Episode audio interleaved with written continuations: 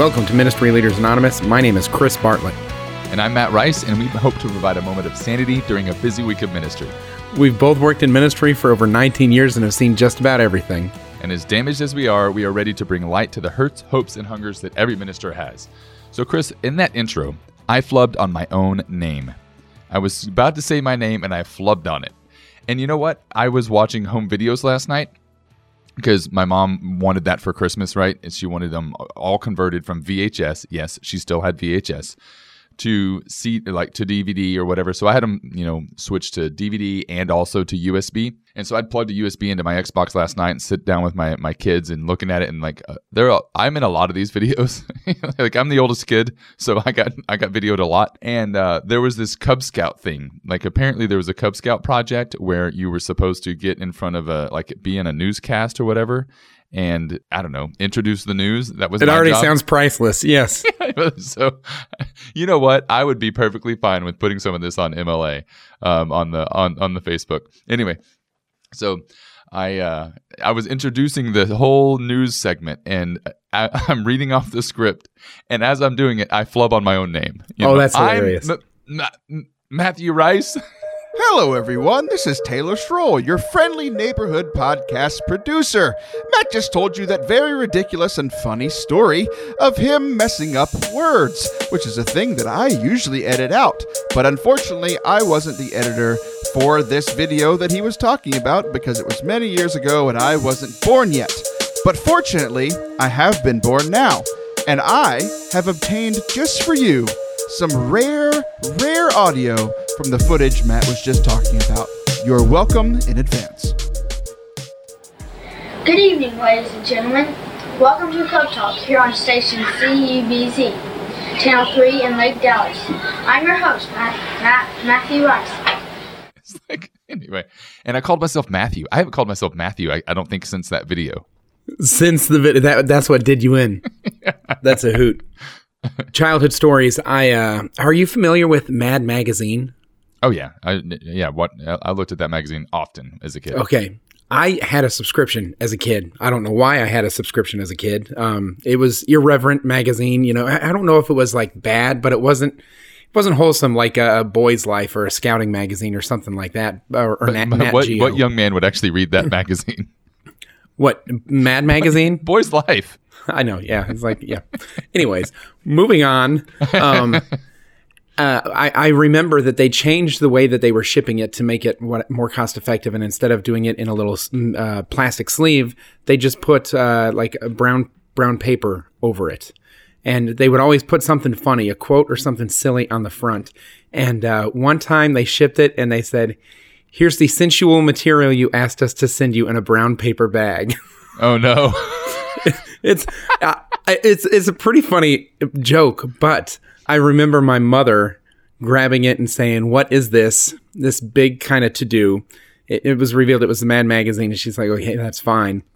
But the next week, they issued an apology in the magazine because wow. They had so many people stop subscribing because of that. And so the the guy, is it Alfred E. Newman? Was that the guy that was always on the front? I think so, yeah. Yeah, and his his famous quote, what was his famous quote? I actually have no idea. It says, "What me worry? What question mark me worry?" Mm-hmm. And uh, and I bring that up because you told a childhood story, and then I felt inadequate, so I had to share a childhood story. But also because you were worried. Today, today's topic, I wanted to talk about worry. You know, and his his little quote is like, "I'm not going to worry about anything," and and you know, in Scripture it talks about um, cast all your anxieties on the Lord. You're moving a little too fast from that segue to this, to the content, which I think is like, I'm just marveling at the segue because I was actually a part of it and it was unintentional. That's really funny. That was just amazing. Uh, okay. So good. So instead of having a seamless garment, let's cut the thing in half to marvel. I, I mean, people don't want to hear perfection. I don't think. Otherwise, they wouldn't listen to us. Okay, so we got a dog, and there's a long story behind why we got a dog, and maybe I'll tell it on the podcast sometime, but we got a dog like two days ago. Yesterday, it started having blood come out both ends, which Yeesh. is a thing, which is a disease that kills puppies called parvovirus. Mm. We take it to the doctor. They give us my kids don't listen to the podcast. They give us like a sixty percent chance of it surviving. Wow. And they're like, and they're like, if you keep it in the hospital, it'll be a higher percentage chance because we can do an I V and all these different things. Um, but it's going to cost you around eighteen hundred dollars. Holy moly!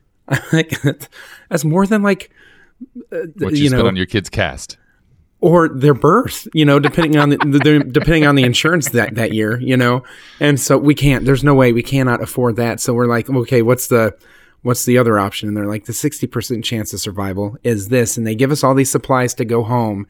And then we take the dog home and it's lethargic. At one point, we believed that it stopped breathing. Wow. And we're like, wow.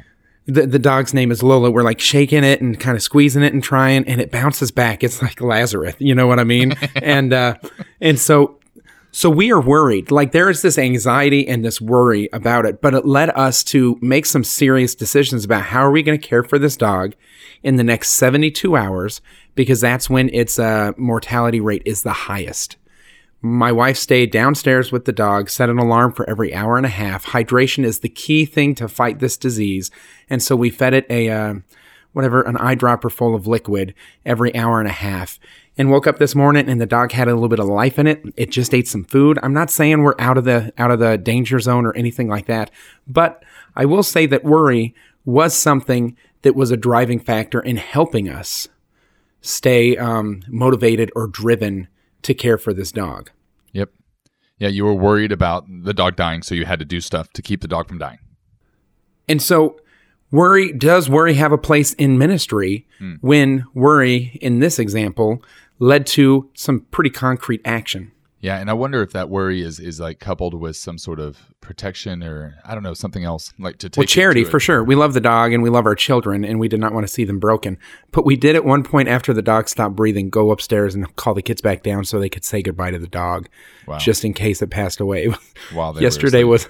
Yesterday was rough. Yeah, wow. yeah. So and he's he's doing okay now? Well, I, I mean, he's definitely better than what, what he was when we took him home from the vet yesterday. Uh-huh. We're still in that seventy-two hour window, so we have to stay so diligent, you know. Dang. Yeah.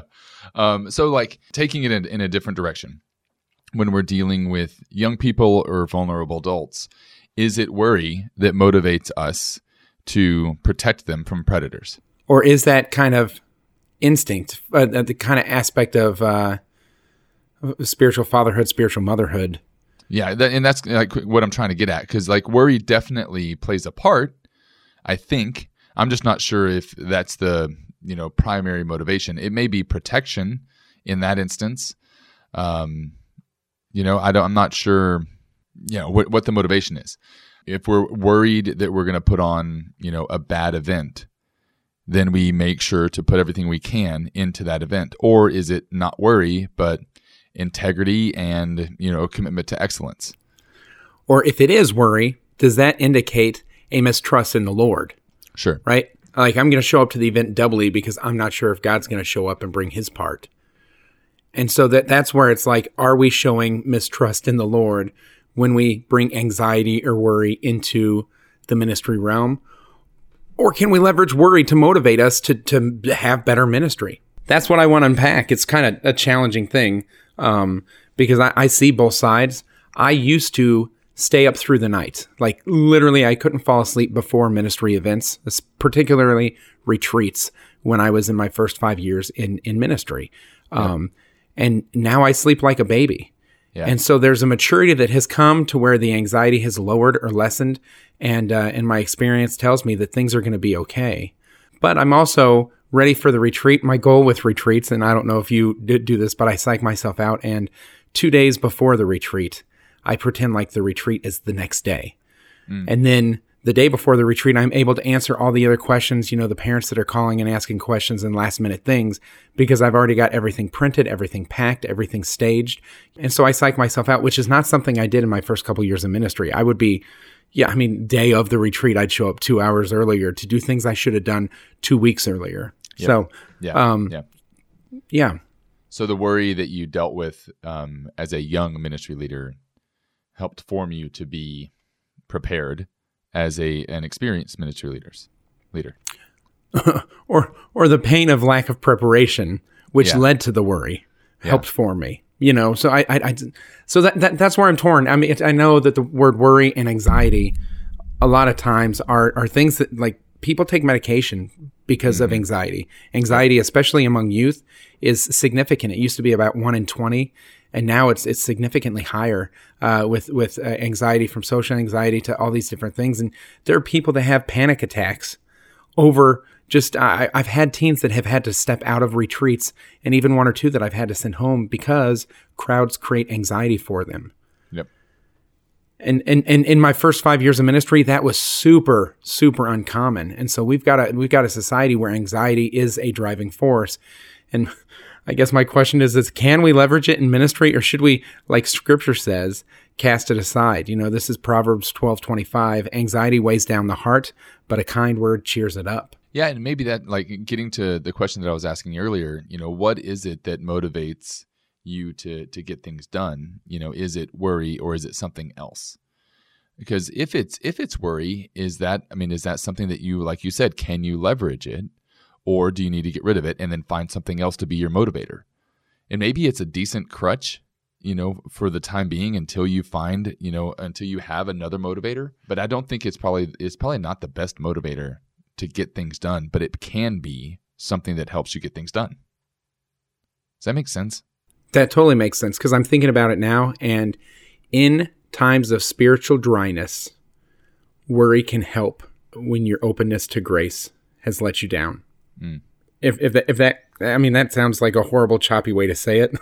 I'm coming across very judgy, judgy, but I'm speaking to myself. You've got this look. What what about worry in your life, in your world, for ministry? Um, how has worry played a part in that? I mean, I think a lot of it is, you know, looking ahead. I don't know, because you've got, you've also got the scripture, you know, that, you know, how foolish is the man who didn't count his resources before he started building. Right. Right. So you've got this tension in Scripture about, like, between worry and preparedness. And so I think there is, like, I don't know, or maybe not preparedness. That's not the right word. Because if, if you didn't worry and all you did was completely depend on the Lord, then you wouldn't have, like, you wouldn't make sure you had all the resources in place before you started doing something. Because we are commissioned with God. Yeah. Which means we are underneath God's mission. But that also implies that we have duties and tasks. We are laborers in the vineyard. And so if we just went to the vineyard and stood around and waited for wine to show up, yeah, you know, then then that would be that would be problematic. And we walked in and we said, I'm just not going to worry about it. There will be wine. Yes. And and then the other laborers sent their children to beat us to death. And the father was actually pleased at that. Wait a second. I know. Now we have a totally different analogy. And it's a fun twist. So I, I do think that there's a balance between a lack of worry and making sure you have what you need. And I, I don't know, there's a, a dependence on our Lord that the lack of worry requires. But then there's also a, like, a participation that he requires from us in, in all that we do. What we're hitting on is we need to be mission-driven, not anxiety-driven. Yeah. Right. And so if we want the retreat to go off flawlessly, or the ministry event to go off flawlessly, it's not because we're worried about, oh no, what if people don't like it as much as I want them to? And that type of worrying and anxiety can drive us towards excellence.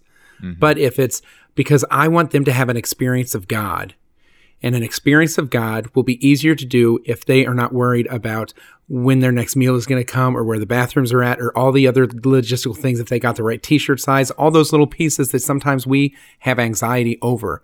Those execution pieces get get uh, get concerns out of the way so they can be completely present to God at that ministry event.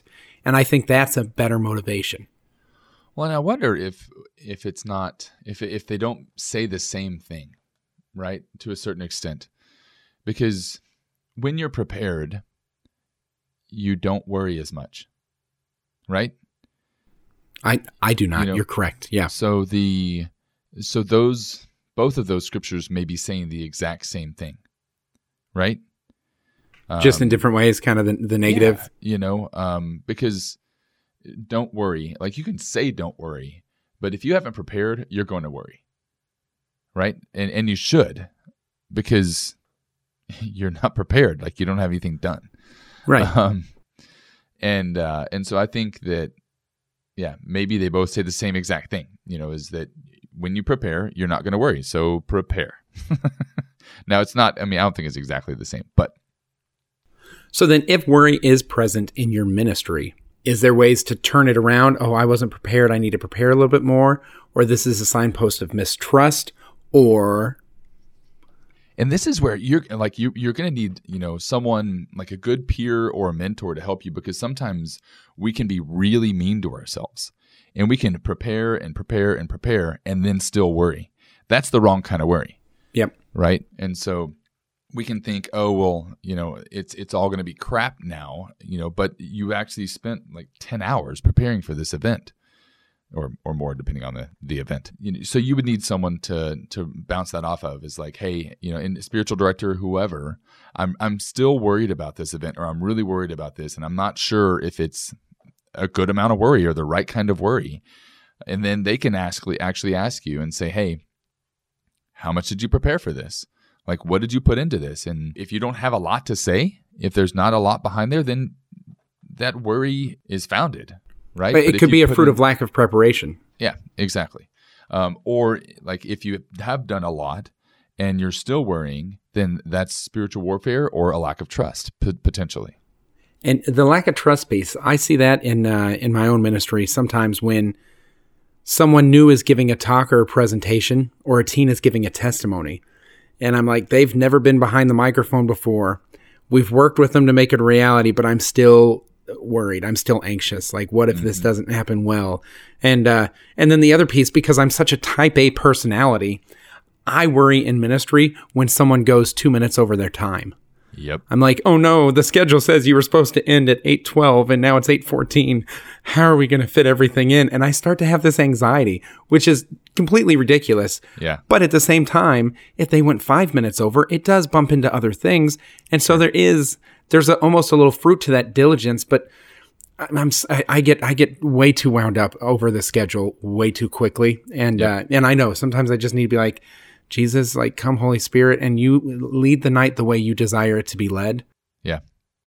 It, but but then it's like almost a, a caveat, but I'm going to take it back over if you lead it more than five minutes over schedule, you know? yeah. yeah. You take the wheel for five minutes. Yeah. And you have yeah. an extra five minutes to take the wheel. Other than that, it's mine. It's mine, yeah. Um, and the same thing happens for me, you know, when giving presentations, when um, when I know that I'm going off topic, but something about it feels right. Like this is where this is where God wants me to go. Sometimes I'm worried that I'm missing, like I, I'm not going to say all the content that I prepared, or I'm not going to give all everything that I prepared, you know, and, and that's like a little bit me focused, you know, rather than what God wants. But again, right. there's a balance there. It's like um, if you do go completely off topic and you don't talk about anything about the topic, is is that really what God had you prepare for? Because someone somewhere discerned what that topic should be, and ideally they discerned it with prayer or with a group of people that were seeking a mission together. Yeah. And for us to go completely off topic or off script might not honor the working of the Holy Spirit back in that meeting when they were planning the topic. Yep. Yeah, but the, like letting worry also keep you stuck on this is what I'm presenting, even though this isn't what people need. You know, is also a, I don't know, not a good thing. But I mean, I think. No, like I, I hear it. Like I, I get the sense of, you know, love, joy, peace, patience, kindness are all fruits of the Holy Spirit. Worry is not on that list. Yep. And worry almost feels like an anti-fruit of the Holy Spirit. Would that be like a vegetable of the Holy Spirit? I don't, I don't know where you guys land on fruits and vegetables. What's an but anti-fruit? What does that mean? I don't know. Probably, French probably fries. Trans fat. Yeah, something like that. So, um, it, just to keep that French in mind, I know we anti-fruit. We that's a new tagline. What, Ministry Leaders Anonymous? The anti-fruit? No, just Ministry Leaders Anonymous. French fries, the anti-fruit. Okay, no connection uh, at all. Zero. So shifting, uh, can we leverage, this is this is kind of our last bit that I wanted to talk about, is can we leverage worry for our ministry? And I think about this. Do you remember those commercials? Oh my gosh, I'm going to sound so old. Let's just change it. They had crash test dummies in the commercials. Yep.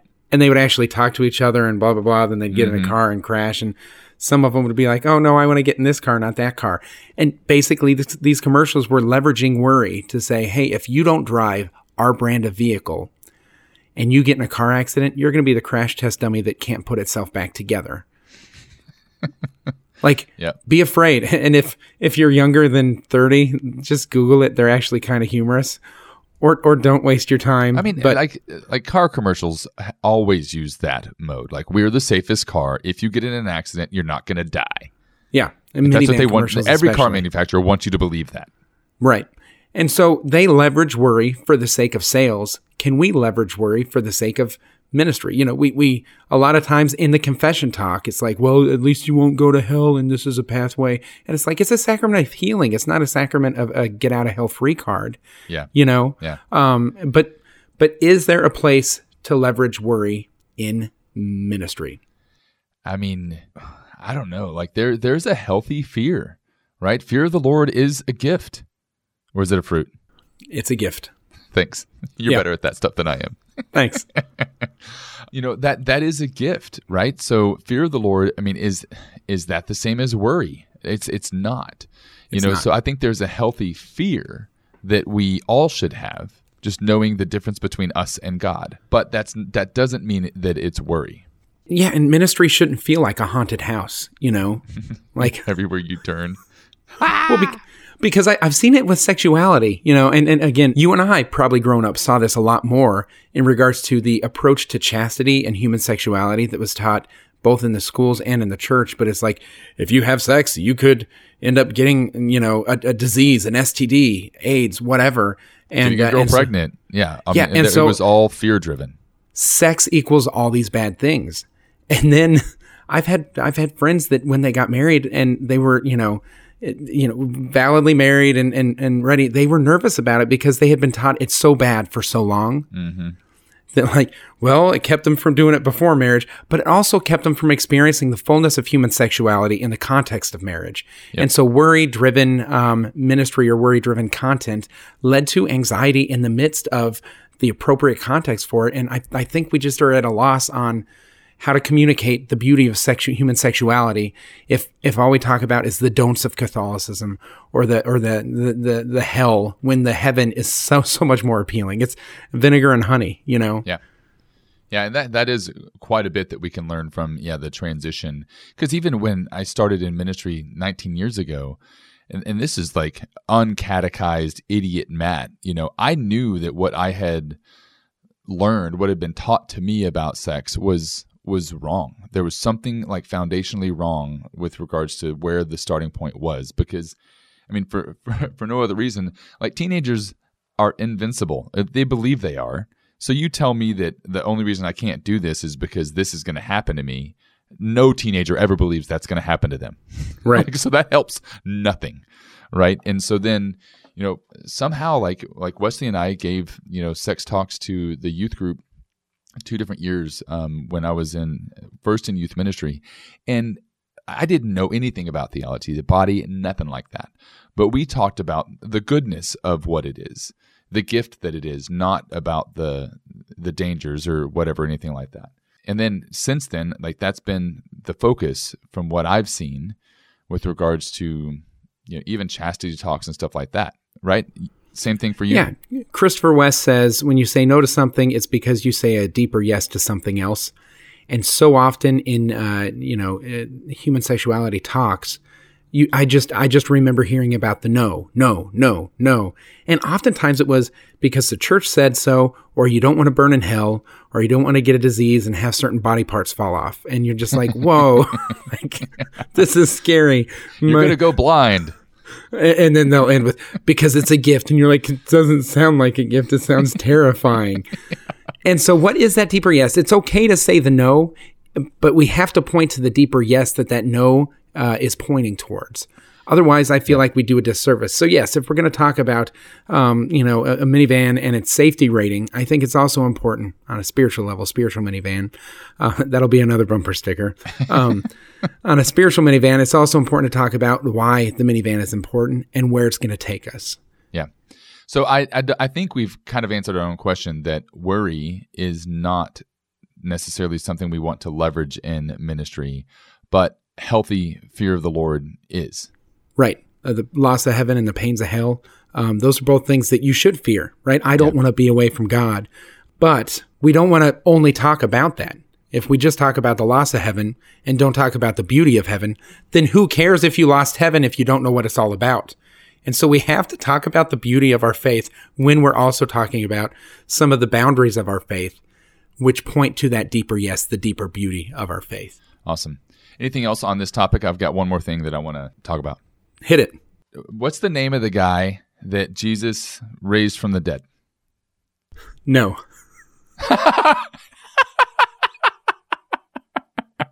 You're going to pick on me. Yeah, I'm picking on you a little bit. Lazarus. Okay. There you go. All right. So real quick, now say that word. Lazarus. There you go. Thanks, buddy. Now, notice I didn't derail the show when you said it. I really wanted to.